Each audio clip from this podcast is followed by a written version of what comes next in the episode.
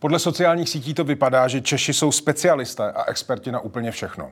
I na moderní dějiny Ukrajiny, Ruska, Izraele a pokud na to dojde, tak třeba i zemí Latinské Ameriky. Hýří vytrženými citacemi, zaručenými názory a dovozují z nich, jak bychom se měli chovat po desítkách nebo stovkách let od daných událostí.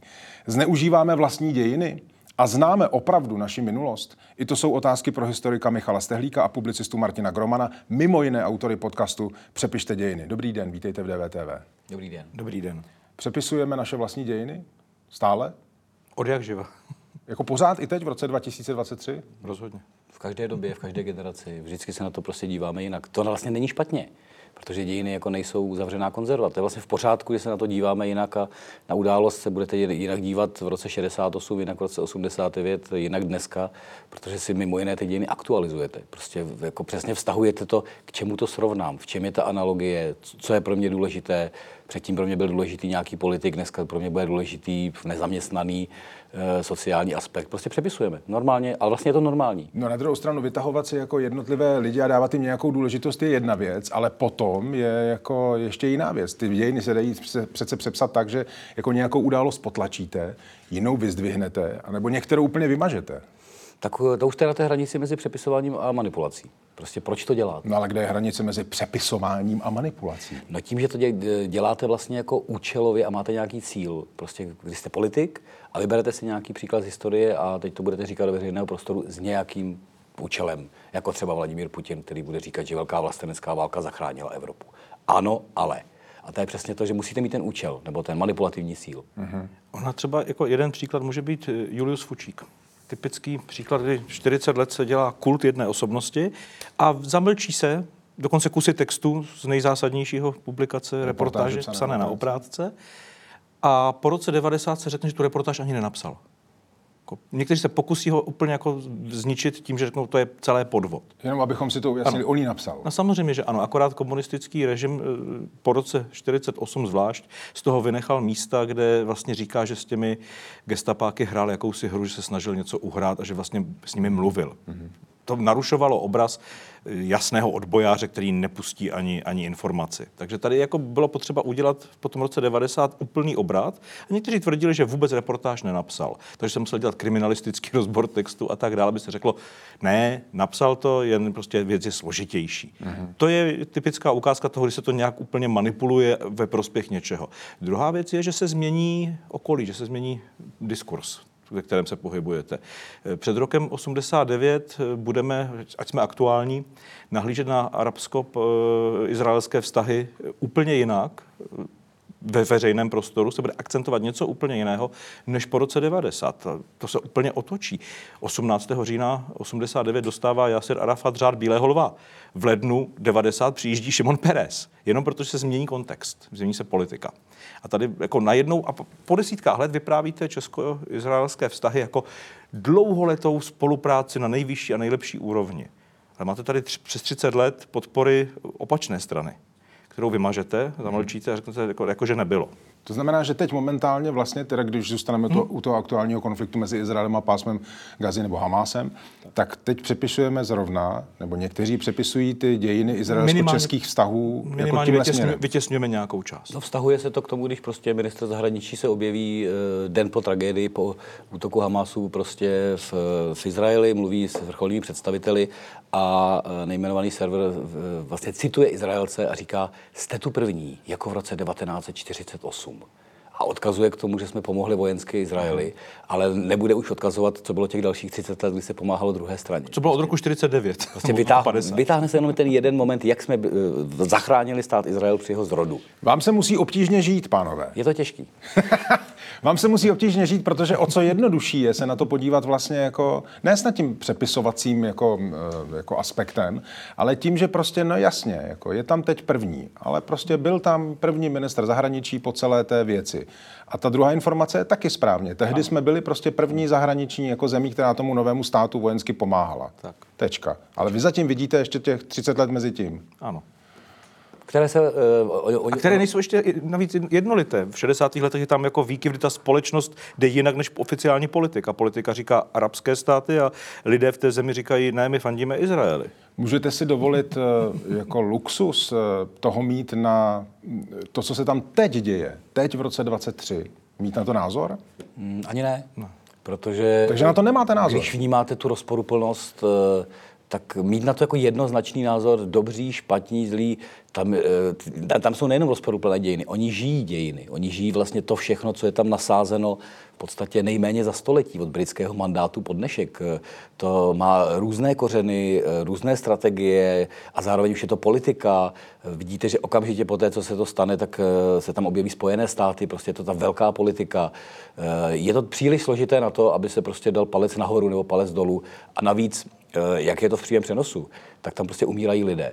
To, to, to nejsou žádné velké dějiny, to jsou prostě dějiny prostě konkrétních lidí, kteří umírají ať už jako v Gaze, anebo, nebo na izraelském území. A tam jako dávat palec nahoru nebo palec dolů a říkat jediný výnik, to je strašně těžké, protože je to zamotané za to století. A ona navíc ještě jiná věc je mít na to ten jako velký názor, ten, který zveřejníte, napíšete, hmm. vystoupíte hmm. s tím někde. Tady myslím, že bychom se spíš pohybovali, jak jsme se bavili, kde je hranice mezi přepisováním a manipulací, tak mezi tou naší oblíbenou hranici mezi Ferdou Mravencem a Broukem Petlíkem. Jako, jsme odborníci na moderní dějiny, ne na politiku současnosti, řekněme. Tedy jako člověk by tam jako neměl asi vstupovat bez té specializace, že by se zajímal o zrovna tuto složitou oblast, mm-hmm. jako dlouhodobě a dohloubky, nebo by aspoň měl jako nějakou expertizu. Jasně, ale pardon, k tomu se potom... Ale pak jako... samozřejmě pardon, má nějaké osobní sympatie člověk, to je jiná věc. To samozřejmě můžeme mít. To a ty osobní sympatie nemusí být nutně založené na jako pečlivé znalosti tak. jako 40 let eh, vztahů mezi no. Československem a Izraelem. Naopak, my vlastně díky tomu, o čem mluvíme a co v těch dějinách akcentujeme, jak, jak o tom mluvíme, jak říkáme, je to složité, tak vlastně vždycky končíme u tohoto typu vtahování dějin do aktuálního dění tím eh, nemíchejme dějiny do politiky, do, do diplomacie, netahejme to tam tak masivně. Prostě otázka přece není pro, jako je milé, že Izraelci jsou nadšení z toho, že jsme tam byli zase první, to je od nich hezké, ale asi to nerozhodne ten spor. To, že tam přijedeme my první. Asi to rozhodne ta pomoc, nebo to odhodlání. A zároveň no. prostě sympatie, emoce. Tak. Bez toho jako i historického, to je prostě bohužel tak jako tak fotbalový zápas, prostě fandíte. Ano a uh, fandit s tím, že víte, co tam všechno je. Uh, proto jsme třeba v tomhle konkrétním držedliví a navíc e, hranice mezi Ferdou Mravencem a Broukem Pitlíkem je v tom, že my se snažíme mluvit hodně o českých, československých dějinách. Jako překračovat tu hranici můžeme, ale když ji budeme vztahovat k našim dějinám, to, aby se člověk považoval za odborníka jako mnoha spletitých vztahů prostě v pásmu Gazy, tak ma- maximálně můžeme říct, kdy jsme podporovali Palestince v 70. letech, ale ne to, jak to tam bylo v realitě. Tomu rozumím, ale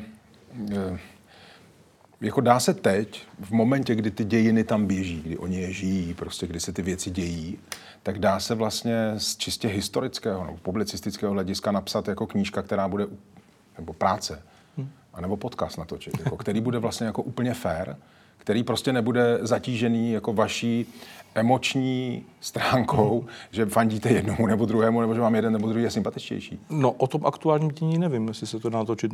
Jako v daný moment asi těžko. O historii ano. O historii uh, musíme počkat chviličku, protože v daný moment se děje něco, co ani nevidíme. Prostě vidíme jenom to, co je prostě v tom veřejném prostoru. Jasně. A to většinou není celé z těch dějin. No ale dá se to napsat o historii, dá se napsat jako, dá se psát o vzniku státu Izrael už bez jako emočního naladění, že byste jako popisovali prostě a používali slova jako oni vzali půdu prostě a tak dále? Určitě dá, eh, potom si to ale přečtete a řeknete si, když to přečtete podrobně a, a, a kriticky, řeknete si, co si z toho mám vzít, protože to nebude černobílé. Mm-hmm. A najednou eh, nebudete používat emotivní adjektiva, ale řeknete si, no ale všichni, všichni jsou v tom nějaký problém ono to vlastně bude nakonec negativní jako pro všechny. Mm-hmm. Já jsem se s tím vlastně jako ne takhle ve vyhrocené situaci jako izraelsko-palestinských vztahů, kde to opravdu je mm, složité a emoční a náročné a dlouhodobé, ale vlastně jsem několikrát psal uh, knížku třeba o uh, komunistech. Mm-hmm. A nepsal jsem ji z pozice, pojďme se podívat, jaký to byl fuj člověk. psal jsem ji z pozice, pojďme to pochopit, pojďme se to nazřít, nebo pojďme jako podívat se, co v tom celé mohlo hrát.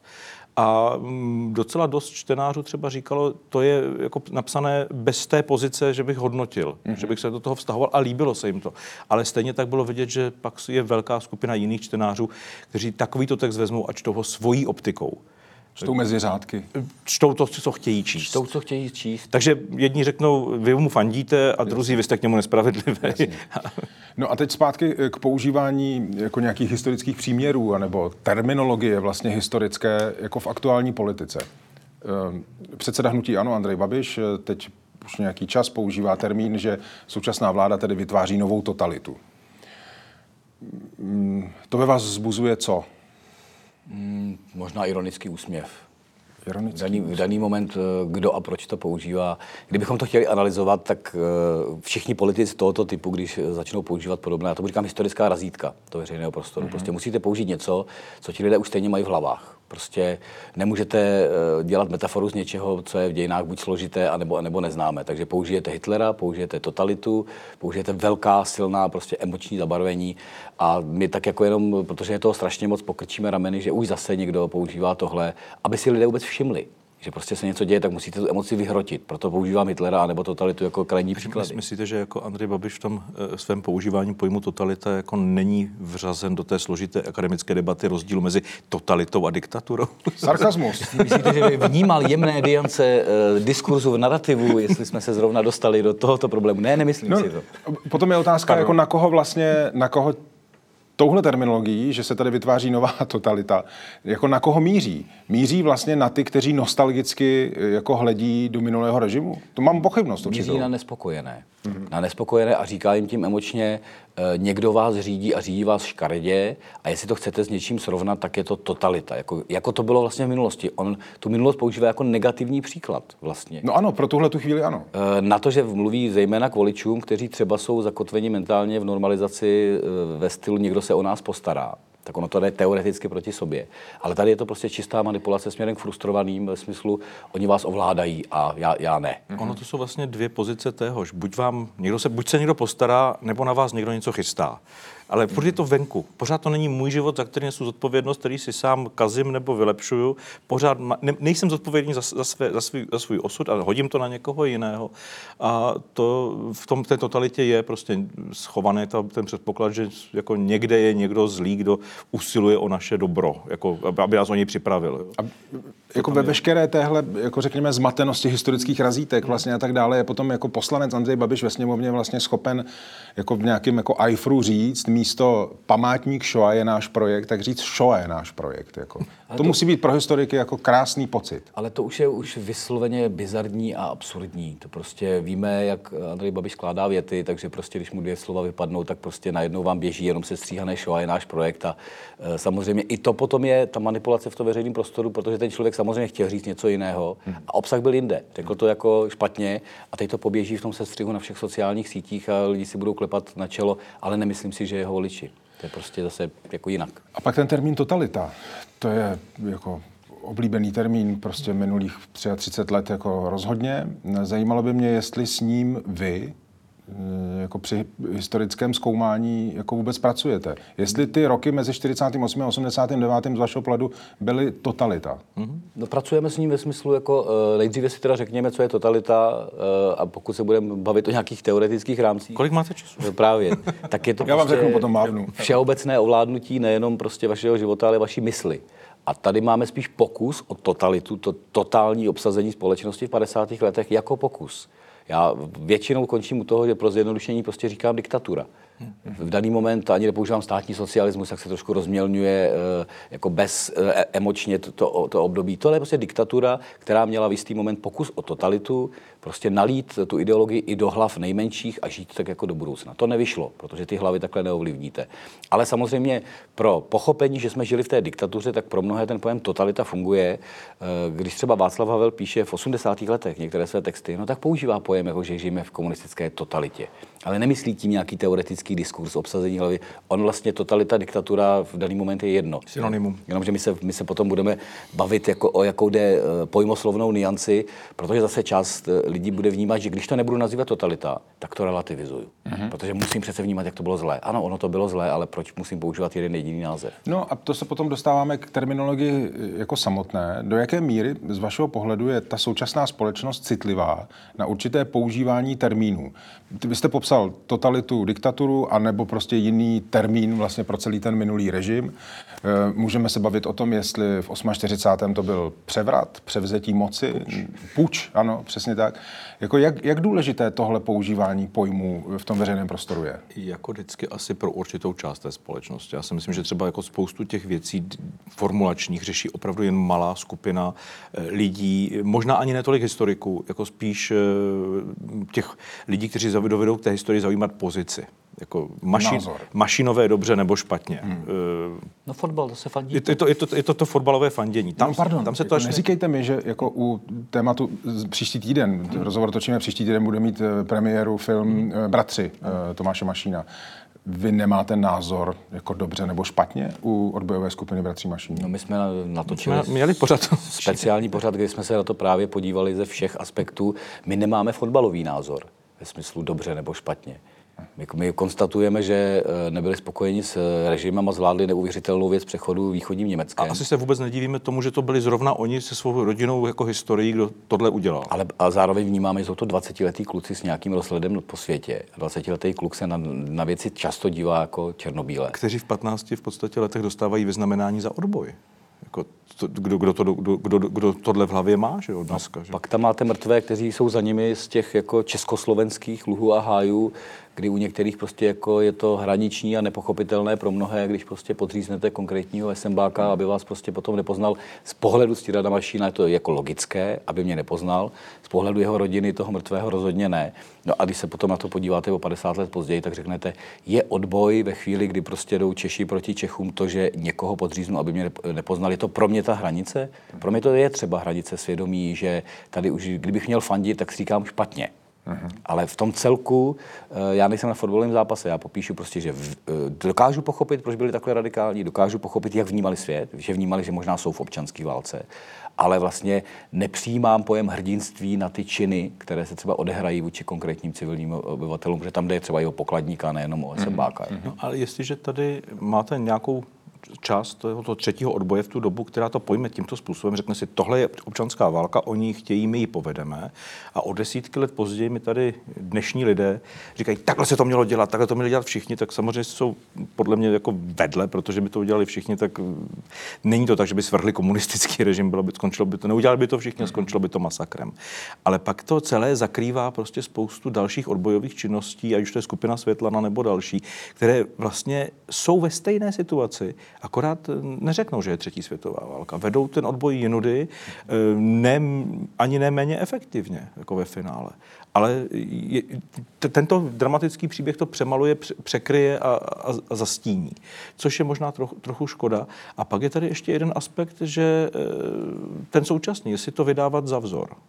A to je zase... Jestli prostě říkat vyznamenáními a dalšími kroky, takhle se to mělo dělat, toto jsme chtěli, takhle to mělo být za všechno. No hledáme hrdiny. Jo, hledáme prostě no, to někoho, ke komu no. se můžeme stahovat. Proto tady posledních deset let máme fakt festivity kolem útoku na Heidricha. Ano. Prostě hledáme ty hrdiny, abychom neměli jenom naše slavné prohry, tak musí v dějinách, tak musíme najít někoho, ke komu se budeme vztahovat. A mimochodem k tomuhle, co jste popsal, jako není k tomu jako e, plus nebo mínus, jako myslím tím, jako není tahle snaha hledat hrdiny jako v pořádku? Protože... Já myslím, že je v pořádku. Jo.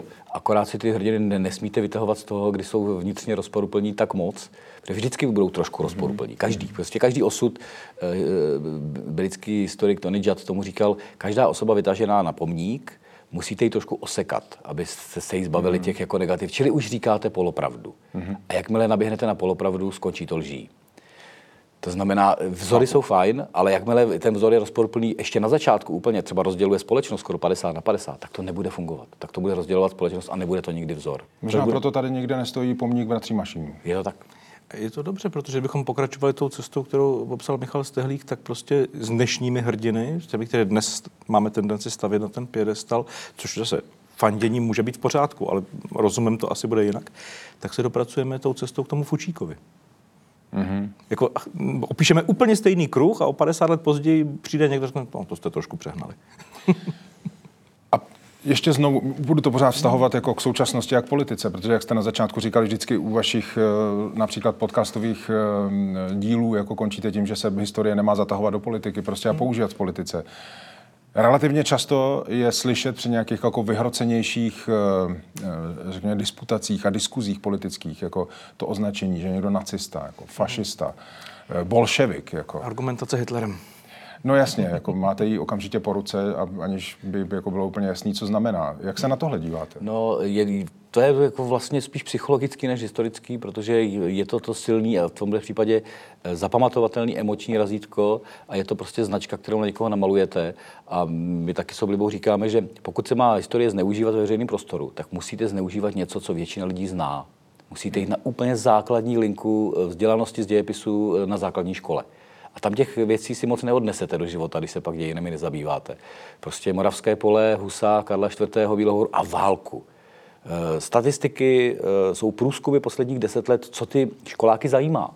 Válka vede pořád ta druhá světová, druhá válka, světová válka je nesmírně zajímavá, prostě je to silné, vyhrocené, emoční, je tam prostě to jako objektivní zlo. A každý, a každý týden několikrát v televizi. A ještě nedávno si to část společnosti pamatovala. A vlastně to jako se to nese jako paměťově. Takže eh, druhá světová válka, jakkoliv je už vzdálená jako poměrně hodně. 1945 hmm. je fakt jako, za chvilku bude mít 2045, hmm. bude to 100 let, jako za pár let teoreticky. Tak je to tak silné, že to funguje, aby ti lidé prostě spozornili, když prostě sedí a někdo řekne, žiju v koncentráku, v případě mm-hmm. covidu lidi udělají, což je protože je to tak silný v té paměti. Ale není nezbytně nutné jako rozumět těm termínům, protože mám velkou pochybnost, že když půjdeme na ulici a zeptáme se někoho na rozdíl mezi nacistou a fašistou, tak se podle mě tu správnou odpověď nedozvíme ani náhodou. Ne. A i, i kdybyste se zeptal na pojem bolševik, mm-hmm. tak, tak to je zase to, to bylo předtím a prostě my jsme antikomunisti. Ale kterýho bolševika myslíte? Myslíte toho mladého revolucionáře Pavla Kohouta v 50. letech? Myslíte STBáka z 50. let, který umlátí Toufara? A nebo uh, milion lidí s rudou knížkou z 80. Mm-hmm. let, který měli jako pracovní knížku? A nebo Vladimíra Iliče Lenina. A nebo bolševika jako Lenina. Pravdu. A nebo toho pravého bolševika. Toho, toho jednoho z mála pravých bolševiků. no a pak se vracím teda k tomu, co jste říkal vy, pane Stehlíku, že je potřeba používat nějaký příměr, jako který, kterému lidé rozumějí. No jenom, že si eh, jako vzpomínám na tehdejšího premiéra Mirka Topolánka, který mluvil o noci dlouhých nožů. A pokud podle mě, byl to on? Uh-huh. Byl to on. Uh, teď jsem chvíli váhal. A mám pocit, že v české politice nebyl jediný. A to mám pocit, že je jako zajímavě použitý příměr, uh, vzhledem k tomu, že to není zas tak obvyklý termín, jako, že by všichni věděli, co to byla Otázka, jestli to v té době ještě nefungovalo. Jo. On to přece je nějaký pátek? No a jiná věc, je, je, ale to je pravda. Jiná věc je, jestli tam nedochází spíš k tomu, že on sám či jeho okolí, které si tak, takhle povídal, jestli takhle prostě... nebylo fascinováno tou, tou dobou. Mm-hmm. Jestli to prostě neslyšel příliš často ve svém okolí prostě v tu, v tu, v tu chvíli někde a použil. Jak z vašeho pohledu to používání historických příměrů, nebo jak jste říkal, těch historických razítek, jako jak to funguje? Ono se tomu nelze vyhnout. Ono to někdy je i přilehavé. Pardon, abych to vysvětlil. Má, má to jako jak dobře to funguje. To, jestli tak, to funguje. jestli to funguje. Tak. Já si myslím, že to funguje. Jinak by se to nedělalo. Jinak by se to nedělalo, protože zase budu mluvit o té široké veřejnosti. Ono v tom složitém světě musíte používat něco, kdy lidé budou mít pocit, že mu rozumí že rozumí tomu světu. A v tomhle funguje ta historická analogie. To přece vím ze školy, že to bylo takhle a on mi to říká, ten politik, že je to tak, takže je to v pořádku, už jsem tomu porozuměl a jdu dál a nemusím přemýšlet. Funguje to, zároveň e, jsou to pokusy, které můžou být směšné, ale nějakým způsobem jsou jako permanentní. Když Tomio Okamura každý e, začátek července natočí video o Cyrilu a Metodiovi a Janu Husovi, tak tam pravidelně opakuje teze jednak o tom, že Cyril a Metoděj přišli z východu a přinesli kulturu, zatímco západ je zlý a případně použije něco jako, že Jan Hus je první přítel přímé demokracie, tak se můžeme pousmát. Ale uh, ono stačí, že Okamura mluví o Husovi a říká, to jsme my a my jsme ti hrdinové a my jsme umřeli v Kosnici. Fungovat to musí. Jiná věc je, když eh, na sebe metají v parlamentě prostě koncentráky a Hitlery, hmm. tak je to kombinace jako cirkusu, který vůbec nemusí mít nějaký, nějaký zásah. Ale vůbec vlastně tomu publiku nepřijde logicky, proč by to řešilo, ale nepřijde mu podezřele, kdo třeba použije všechno za posledních 200 let Bílou horu. Mm-hmm. Použijou to vlastenci v 19. století, použije to první republika při pozemkové reformě, použije se to za nacismu, použije se to jako při druhé pozemkové reformě, to zneužijí komunisté, použije se to při jednání o česko-německé deklaraci v 90. letech a používá se to do dneška. A teď jako, když, když někdo řekne, nepřipustíme novou bílou horu, no to je zase bílá hora nějaká, tak eh, vůbec mu nevadí se řadit do této fronty třeba tomu mluvčím. A jenom pardon, co to, to, neví. Jako, co to znamená z vašeho pohledu, když někdo tohle řekne? Nepřipustíme do- další Bílou Nepřipustíme horu. Bílou horu, nepřipustíme porážku, nepřipustíme podmanění, protože Bílá hora v paměti je podmanění Habsburkem. Jo, začíná 300 letem. My už, Cokoliv. tak, začíná Ale my, to stojíme, a my stojíme na jedné ze straně eh, té bitvy. Ale my jsme tam nebyli. Ale nic takového my jako není. Ale když má Václav, takového není. Václav Klaus podepsat dodatek k Lisabonské smlouvě, tak udělá symbolický výlet svých věrných na Bílou horu. Teda ono to bylo vtipný, že říkal, že chtěli jít do Lipan, ale pak zjistil, že to je daleko. Tak, Tak skončili na Bílé hoře. skončili na Bílé hoře. Ve smyslu, jako ta Evropská unie a to, co teď přijímáme, je prohra a podmanění. Protože my do toho vnášíme už jenom jako elementárně nacionální stránku. My Češi, oni Němci. Ale tam to bylo katolíci, nekatolíci. No. Ten spor byl náboženský, nebyl národnost. Ale tam vůbec nepotřebujeme realitu. Nám stačí vlastně to schéma. No a vy, My trpíme. Děkujeme za ptání. k tomu jsem směřoval, ale eh, ten nacionální aspekt, to mě ještě zajímá, eh, když se podívám na Slovensko, zejména před jejich volbami do Slovenské národní rady a nakonec vlastně se můžeme podívat na Poláky, podívat na, na Maďary a i na některé politiky u nás. Zmiňovali jste Tomia Okamuru, což je, myslím, jako zvlášť jako pikantní, když on zmiňuje vlastně jako národ a, a tak dále. Mm, je to karta, která jako sílí? Já si nepamatuju, že by v posledních 30 letech jako tady v našem prostoru eh, byla tak silně používána. Je to karta, která objektivně sílí. Eh, Sílí, řekl bych, celoevropsky. Když se tady jako možná vystoupíme za hranici Brouka Pitlíka, to nebo jenom české dějiny. Nebo do hrani- a- už do, jako- do hranice už- Brouka Pitlíka, dobře. jako jemně se přibližuju. Eh, Ostrá hrana, opatrně, spolu nespadli. kdy jako hled, hledání, ono je to vlastně o hledání identit, jako, jako kdo jsem. A ty národní identity jako kdyby zmizely po druhé válce. Prostě teď tady byly prostě státy a byl západ a východ, hlavně byla jako studená válka. Mm-hmm. Ale teď se vlastně jako vidíte na mnoha místech, že se hledají ty jako národní identity a jako kdo jsme my, my Slováci, my Poláci, ta střední Evropa je v tom ještě vyhraněnější. My Maďaři opřední o dějiny a nemáme už velké uhry. Takže to jako funguje. Eh, Jeden britský ekonom Paul Collier na to má takovou teorii, ekonom. Říká, že ty národní identity zmizely v polovině 20. století a byly nahrazeny díky vzdělání a díky prostě rozvoji, zejména západních zemí, jako profesní identitou. Že jsem hrdý na to, co dělám. Ale že je tady výrazná skupina lidí mezi městem a venkovem, spíš u toho venkova, která není profesně hrdá, protože nemá ten společenský úspěch. Tak tu identitu začne znova hledat v tom národě. Že pro mě je důležité vzít si tu vlajku. A teď jsem na sebe hrdý, ale ne tím, co dělám, ale tím, kým jsem jako krví a půdou, bych skoro řekl. Takže on má právě teorii, že se to vrací, že se to vrací skrze to, že část společnosti celoevropské je frustrovaná, prostě, že není hrdá na to, co je profesně, tak to hledá v tom národě. A Jenom, jenom pardon, já nechám vás to hned doříct. Jako, eh, mm, nevím, jak často se díváte na sociální sítě, ale je velkým zvykem teď eh, jako do svých profilových fotografií dávat malé vlaječky, anebo na Twitteru prostě mít jako vlaječku. eh, Je to daleko, daleko víc než kdy jindy. To je to fandění, to jsou ty týmy. Jako, jaký jiný symbol chcete než vlajku, že? Prostě To je, to je A- silný. a nebo- jednoznačně. fandíte, jako, fandíte svému národu. Sobě. Sobě. Hlásím se k tomu. To byla ta iniciativa možná před rokem, možná před dvěma, kdy bylo bráno, že v lajku v rámci e, v sociálních sítí mají vlastně ti jako vlastenci v úvozovkách e, někde na tom jako dezoláckém kraji Ano, a podobně. ano. A byla iniciativa vezměme si vlajku zpět. Ano. Takže si začala dávat i opačná strana, čímž způsobila vlastně binec v tom vnímání. Ale zároveň jako jak zpět? Všichni jsme prostě občani České republiky. Tady se hrálo jako o symbol, že jim nepatří. Vezměme si zpět, jakože vzít ji jim, anebo nám patří taky. To byla vlastně iniciativa, že mít českou vlajku rovná se, že jsem flastenec takzvaně. Takže, ale já jsem vlastenec, takže si ji jako beru, beru zpátky zmatení jazyku. Ale vlastně skrze co? Skrze jako národ? Jsem, zase se budu vztahovat k tomu, že je důležitý, že jsem Čech. Je to opravdu jako důležitý. Já nevím, je to důležitý Tak pro mě třeba ne. pro vás? Taky ne. Pro mě je důležitý vztah k tomu místu, kde žiju, i z hlediska historie, Jako- ale, ale ne jako krev a jazyk. Je, To je, a- asi, asi to je dáno, já to vždycky přičítám, jako, že to je dáno výchovou, nebo že to je dáno jako nějakou tradicí, kterou si převezmete, aniž by vám to někdo vtloukal do hlavy, tak prostě vycítíte ze svého okolí, jak se věci mají. A ve chvíli, kdy jako já se narodíte ve Slesku a prostě t- máte předky v Maďarsku, na Slovensku, Vy jste v Polsku, omluven. Vy, tak, vy jste ze Slezska omluven. tak vždycky, když jim to říká všichni, ať táhnou, odkud přijdu, tak já nevím, kolik vlaků musí přijet, abych já mohl odfičet. Rozumím, ale jako v principu vám je vlastně jako jedno, kdo má tu vlaječku prostě u Tak. svého jména. Je, je. Ale to, co jste říkal vy s tím eh, vracením se s tou opakovaním, my máme tady několik generací, včetně naší, vyrostlo, co se týče třeba výuky dějepisu, v představě přímky. Je to časová přímka, která někam vede. Máme tam i šipkont, vede dopředu. nejlépe k Někdy i nahoru, a k pokroku. No, za- začínala vlevo až ano, na dopravu. Ano, a někdy to končilo tím světlem komunismu a dneska tam bude jiné světlo. Ale bylo to jako přímka. Vyvíjí se to. A jak to je? Ale no, to asi bude spíš motanice.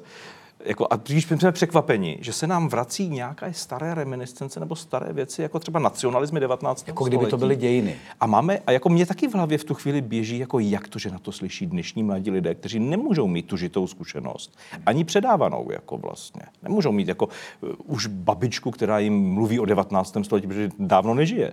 A najednou to v nich je. Takže to je nějaká motanice, kde se vracíme k něčemu a tak dále. Není to žádná přímka, která vede k vývoji, k pokroku. Ta je možná ve vědě, v medicíně, v technice, ale ne v dějinách.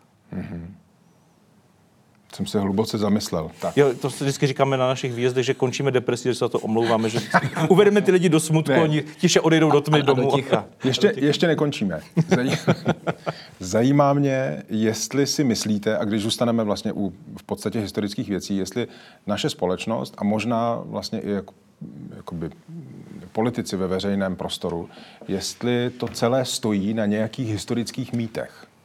Celé je to jako postaveno na historických mýtech. Jako my žijeme tu identitu, kterou máme jako v jednom velkém mýtickém příběhu, jako každý národ a stát. Jako mýty jsou naprostý základ všeho. Dějiny nejsou základ, základ jsou jako mýty. Tady je prostě velmi dobře vymyšlený a přiživený mýtus o Češích jako téměř humanistech a demokratech, který jsem vnesl Masaryk. Češích jako nekatolících, což se projevuje v rámci ateismu jako dostatečně. A vlastně my žijeme třeba mýtus první republiky. My žijeme mýtus, že to je ta moderní státnost. Naše navíc. My dodnes slavíme 28. říjen první, místo 1. ledna. Proč bychom slavili 1. leden? No, protože je to naše státnost od roku 93. Ne. My slavíme tu eh, odvěkou, mýtickou, teď už státnost eh, státu, který už tady jako desítky let není. Ale náš je to státní svátek, protože je to moderní státnost. No a není to jako trochu, jako, rozumím tomu, že všichni mají mýty všichni. a všechny státy, a není to trochu jako vachrlatá záležitost? Jako? No vždycky. Vždycky je to. Jako může, můžete jít docela A, proto, a protože to je vachrlatý, tak jsou ty boje, protože se bojíte, že to někdo svrhne, tu ži- židličku. A- A, a o potom to víc jako- bojujete, aby se to nestalo. Jasně, a úplně čistě naivní otázka. Nebylo by jednodušší jako stát na... Jako ten mýtus je v podstatě lež. Ano. Chápu to Ve správně. finále ano. Sdílená lež. Budíš, ale furt lež. tak nebylo by jednodušší nestát na lži? No ale otázka je, na čem budete stát. Co, co je možné, aby bylo sdílené? Kritický pohled na sebe sama, no to se špatně žije. Vy potřebujete prostě něco sdíleného, jednoduchého, jasného, a, to jsou jedině ty mýty, jako pohádky. To, to jste Jenom. řekl, předpokládá racionalitu. Myslím, že i tam se Masaryk pletl. Ta společnost není racionální, ani dějiny nejsou racionální. A další mýtus podle... eh, Pánové, pardon, vy objíždíte celou republiku jako, a zajíždíte s podcastem Přepište dějiny, zajíždíte do opravdu vlastně jako poměrně malých jako obcí a měst, jako, jako tematicky to vybíráte. A na základě toho říkáte, že ta společnost není racionální. Ale v- když se bavíte v místě, které bylo vysídleno se 100 lidmi, kteří začnou diskutovat mezi sebou o těch vysídlených dějinách a dokonce jeden stane a řekne, že bychom se měli pomodlit a druhý vstane a řekne, byli tady před námi, o co jsme přišli a máte pocit, že je to poprvé po 70 letech od vysídlení od 45. tak já tomu skoro říkám, že je to jako nejenom historický podcast, ale terapie. Ale to, to je vlastně, proto jsem mluvil o té psychologii. Čili jako člověk je emoční tvor a i ty dějiny vnímá vlastně emočně, proto se bavíme o tom fa- fandění. Mm-hmm. Prostě jako, jsem hluboký skeptik k tomu, že člověk je tvor racionální. Není. A ty dějiny v tom, v tom takhle fungují. A přesto to děláme. A přesto to děláme. A druhá věc je, eh, to, když jsem zmínil Masaryka, tak to je takový ten historický mýtus. A pak je tady takový, jako řekl bych, až psychologický mý- mýtus. Myslím, že polský spisovatel Šigel to má moc hezky, že Češi mají tu zvláštní vlastnost, že dějiny se jim dějí. Ano, ano. Že my nejsme ti aktéři. Mm-hmm. Ono se nám to děje a přijde to buď zvenku, nebo se to stane. Ono se to je moment našich dějin a tím pádem my máme ten odstup. Jakože o nás bez nás. Jednak o nás, bez nás, bez nás. Jednak eh, se nás to netýká, čili nemusíme se emočně trápit. Mm-hmm. Oni nám to buď provedou, anebo se to stalo. A vy nejste jako in, vy nejste s tou odpovědností, udělali jste to špatně. Ne, ono se to stalo. To je vlastně odstoupení od vlastních dějin ve smyslu, tady někde se dějou dějiny, ale my s tím nemáme moc společného. A není to k vzteku trochu? Jako Poláci nejsou jako ti, kterým se dějiny dějí. No takhle, jim se taky dějiny jako děli. Ale ne- nevnímají to tak. Ve směs byli vždycky jako nějakou účastí. toho. Oni se berou jako účastníci, Maďaři se berou jako účastníci. My se bereme jako, ono se nám to děje v té střední Evropě. Přijdou z východu, přijdou ze západu, tady eh, se, se uděje komunismus ale v KSČ má v roce 48 ty špatný, miliona špat, lidí. Ty špatné věci, jako, které definujeme jako špatné, typu komunismus, nacismus, tak dále, přichází zvenku. To nám někdo způsobí. A to ty dobré věci, jako založení státu, osvobození, demokracie a tak dále, to způsobí výjimečný jedinec.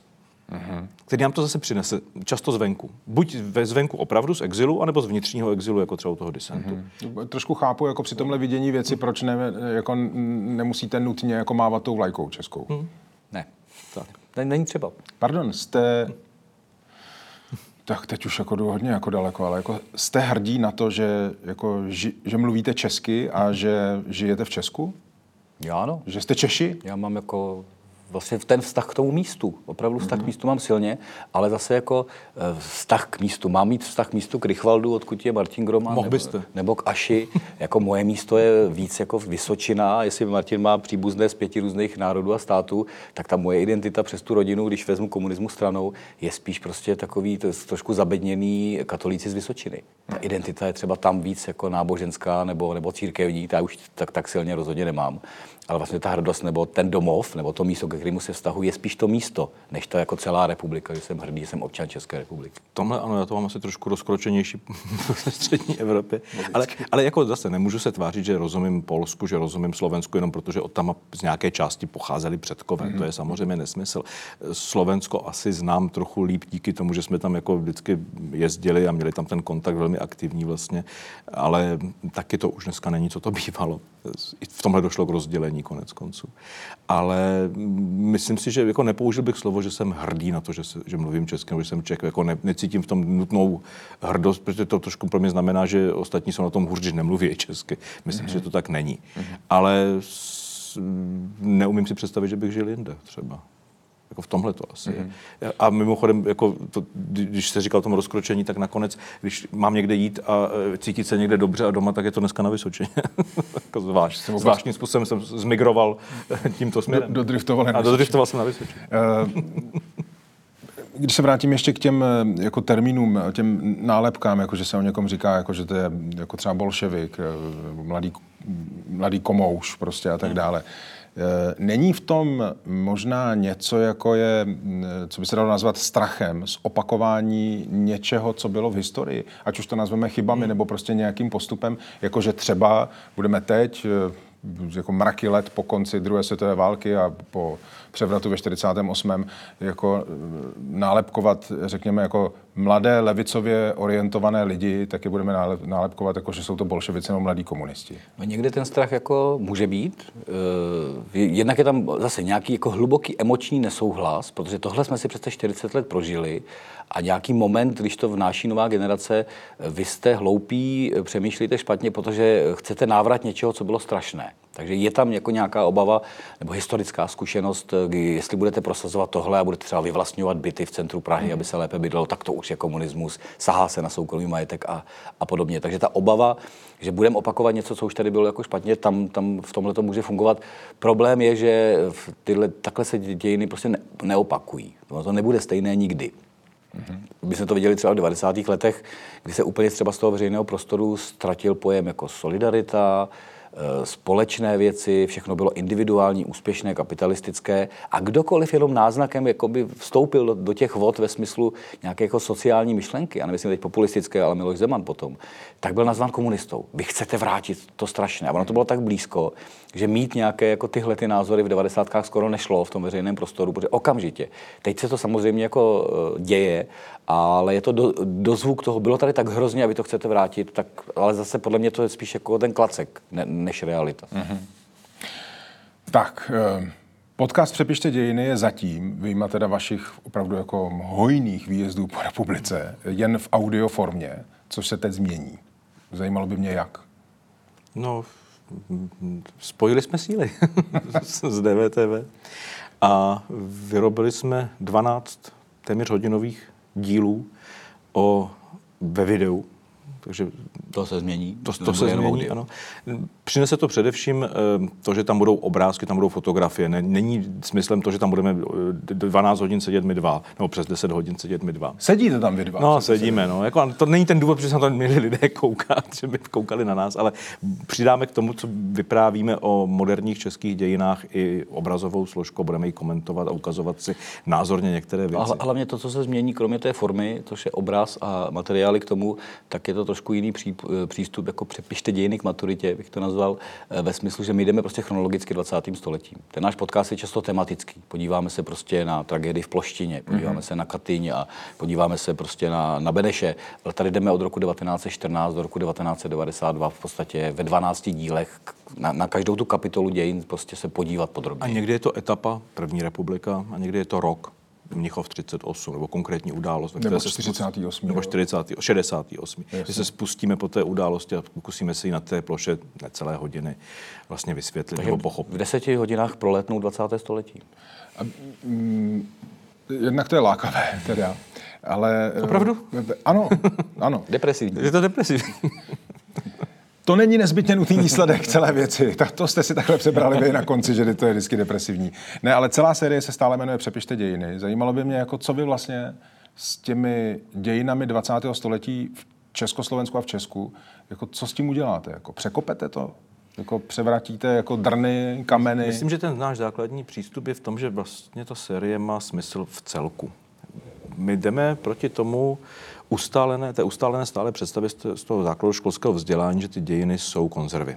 Jsou, jsou rozsekané. Že to jsou konzervičky na polici a vytáhnou si konzervu druhá světová válka. Tady nazřím, pochopím a mám to hotový. Ale ti lidé, kteří tehdy žili, většinou ta, tak ta válka má i 6 let. Většina z nich žila předtím i poté. Takže eh, ty dějiny procházejí skrz ty konkrétní lidi, skrz tu společnost a Tudíž první republika, druhá republika, protektorát, třetí republika, únor 48, to je pořád příběh stejných lidí do velké míry, stejné společnosti, akorát ona zažije během strašně krátké doby několik takových zásadních zlomů, že není divu, že se totálně promění.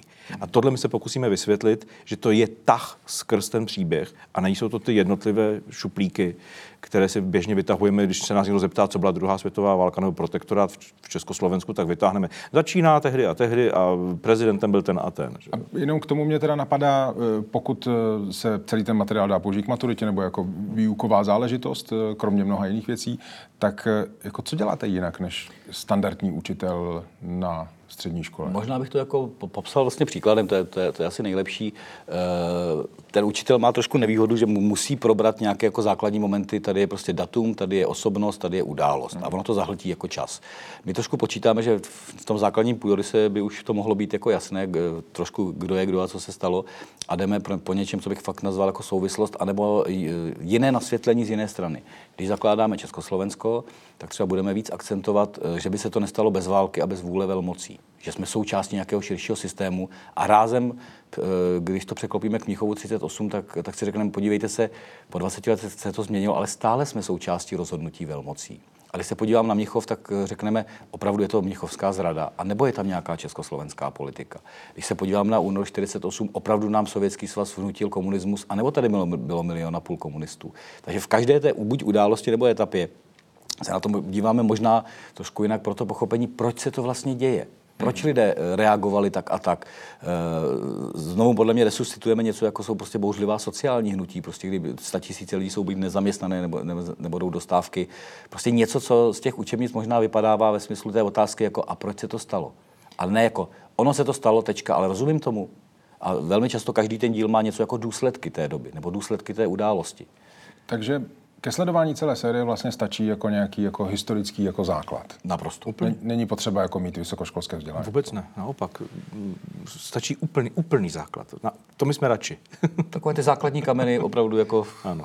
Které vy potom otočíte ne, a podíváte se na ně. Trošku, trošku to předěláme, pustíme na něj jiné světlo. Tak. Uh, děkuji pěkně za rozhovor. Hezký den. Naschledanou. Díky moc. Hezký den.